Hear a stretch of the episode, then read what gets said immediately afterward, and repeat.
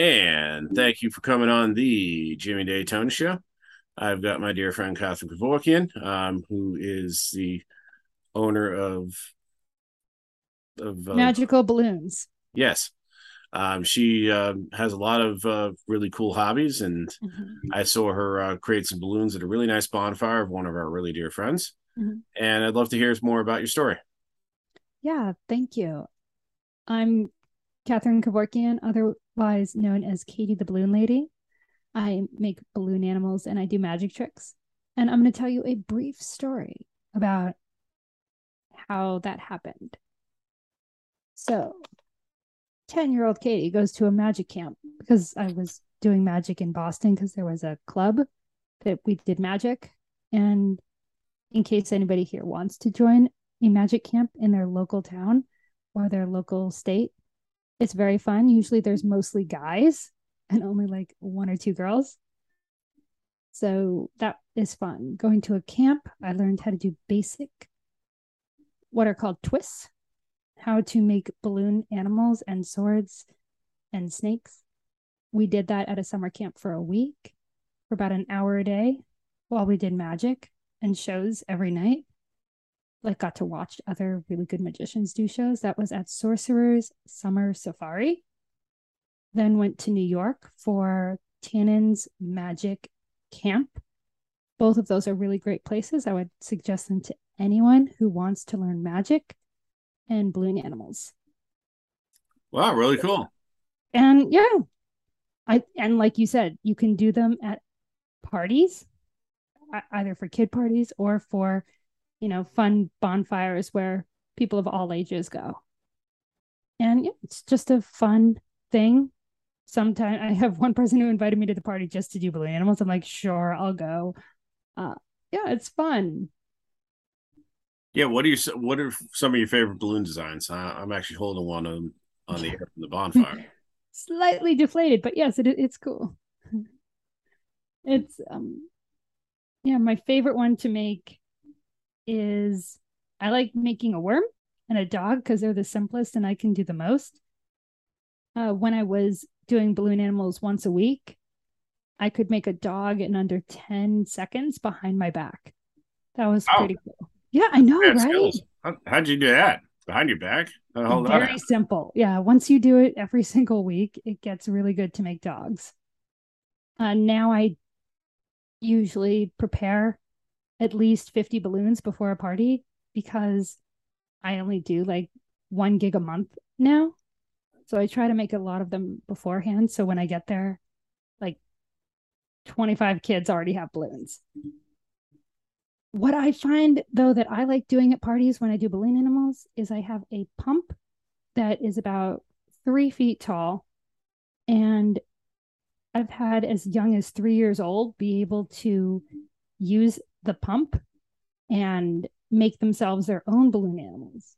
And they learn how to tie the balloon, they learn how to put air in the balloon, they learn how to twist the balloon in different ways. Like I learn I teach them how to make a simple dog and a simple sword, and then they go and have fun. And the kids really enjoy it because they are doing a lot of stuff. I make some complicated stuff. But here's the thing is that if you make something really, really complicated for one kid who's not the birthday boy or girl, then everyone wants it. Even when you make it for the birthday boy and girl, everyone wants the complicated balloon. So I have learned that at big events, not to make big complicated balloons. Gotcha. Mm-hmm. Yeah, some some some of the uh, some of the, the you know, some of the tricks of your trade. Uh, what is like some of the magic stuff that you learned? You know, what are some of your favorites? My favorites are things called the it's going to sound weird. It's called the paddle trick. It's when you have a stick and what appears to be nothing on it on both sides. I don't have it with me right now. It's in my car. But you use a paddle. It usually would be like a um stirrer that they used to have for fancy drinks.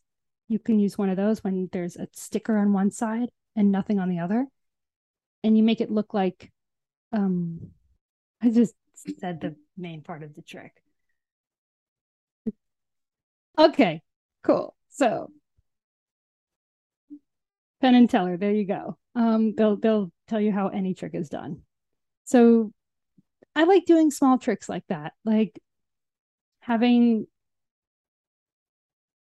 a empty stick have like diamonds on it after doing some magic, and it's pretty cool.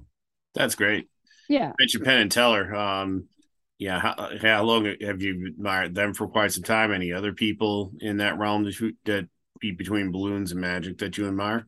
So what I like about Penn and Teller is that they show you how a trick is done and then they do the trick in a way that looks like they're showing like they explain a trick and then they do the trick but without the other magician's way of doing that trick.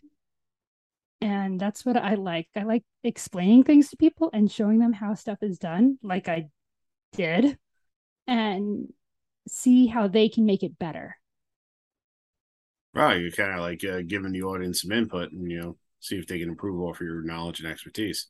yeah after i show somebody a magic trick i tend to show them how it's done Wow, that's great. yeah Yeah, how many of your you know how many of your friends um, are you know appreciative or like this kind of stuff, and how many how many people in this line of work have you got? I know you know you like to do networking and connecting people. How many people in this realm do you like or click with? I I'm trying counting in my head as you ask the question. I know about five people personally, and when I was doing balloon animals and magic tricks more often, uh, about seven years ago, decade ago, I was more involved and knew more people. But now there's like basically five people that I would refer out to if I if I wanted someone to get like, I'm like, how professional, how um experienced do you want your balloon artist? Like, what kind of stuff are you looking for? Oh, okay, I can do that. Or okay, well, this is a great person to go and contact. But in once you know a few people in the balloon twisting, clowning, you also get to learn about other people who do things like spray painting like body spray paint. Oh wow! Like there's so many. Once you get into one part of a field, there are so many other fields that just inter, like they go together like a giant, beautiful spider's web. So, yeah, that's really cool about any profession. Is like, oh, I'm a balloon artist, but I also know a bunch of clowns, and those clowns know a bunch of face painters, and those face painters know a bunch of um, tattoo artists, like spray painting tattoo artists. So you get to learn a lot of people in the entertainment industry. Wow, that's really cool. Yeah. And um, yeah, what, what was your like favorite uh, time, either you know doing balloons or doing magic? My favorite time. Uh, I was at an Oktoberfest, and I had a two-hour long wait line to get a wow. balloon. And I'm like, this is an Oktoberfest. You should not be waiting in line. Uh, but you know, I I did my best. I went there, I did some balloons for free, and it was good.